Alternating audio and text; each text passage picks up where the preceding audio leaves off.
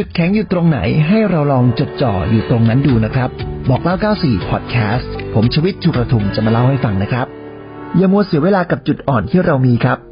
มุ่งไปที่จุดแข็งของเราดีกว่า เล่านิทานให้ฟังนะครับ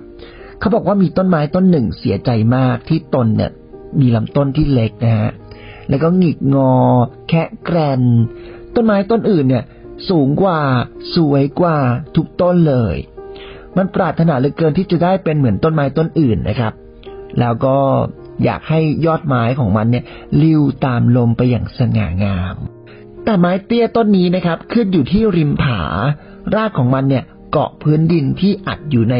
ออรอยแตกของผานะครับ ลมหนาวเยือกเนี่ยพัดผ่านกิ่งก้านของมันตลอดเวลาเลย มันได้รับแสงแดดแค่ครึ่งวัน เพราะพอเที่ยงเนี่ยดวงอาทิตย์ก็เคลื่อนไปอยู่หลังผา ส่องต้นไม้อื่นบนเชิงเขาจนหมด มันจึงไม่สามารถโตได้มากกว่านี้ครับ และต้องต่อสู้กับชะตากรรมอันโหดร้ายแต่เช้าวันหนึ่งครับเมื่อต้นไม้แคระมองข้ามหุบเขา และรับแสงอรุณแรกอย่างเบิกบานจู่ๆครับ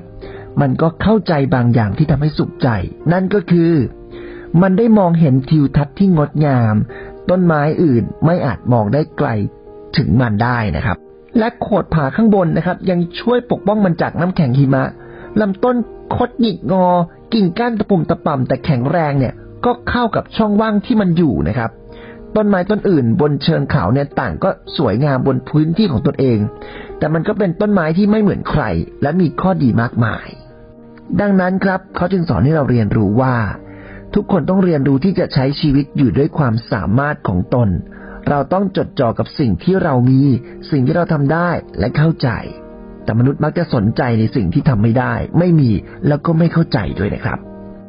เพียงไม่กี่นาทีก็มีคุณค่าต่อวันนี้ของเรานะครับฝากติดตามบอกเล่า 94 Podcast ด้วยนะครับรวมถึง TV5 HD ออนไลน์ในทุกแพลตฟอร์มครับ ททบ 5 นำคุณค่าสู่สังคมไทย สวัสดีครับ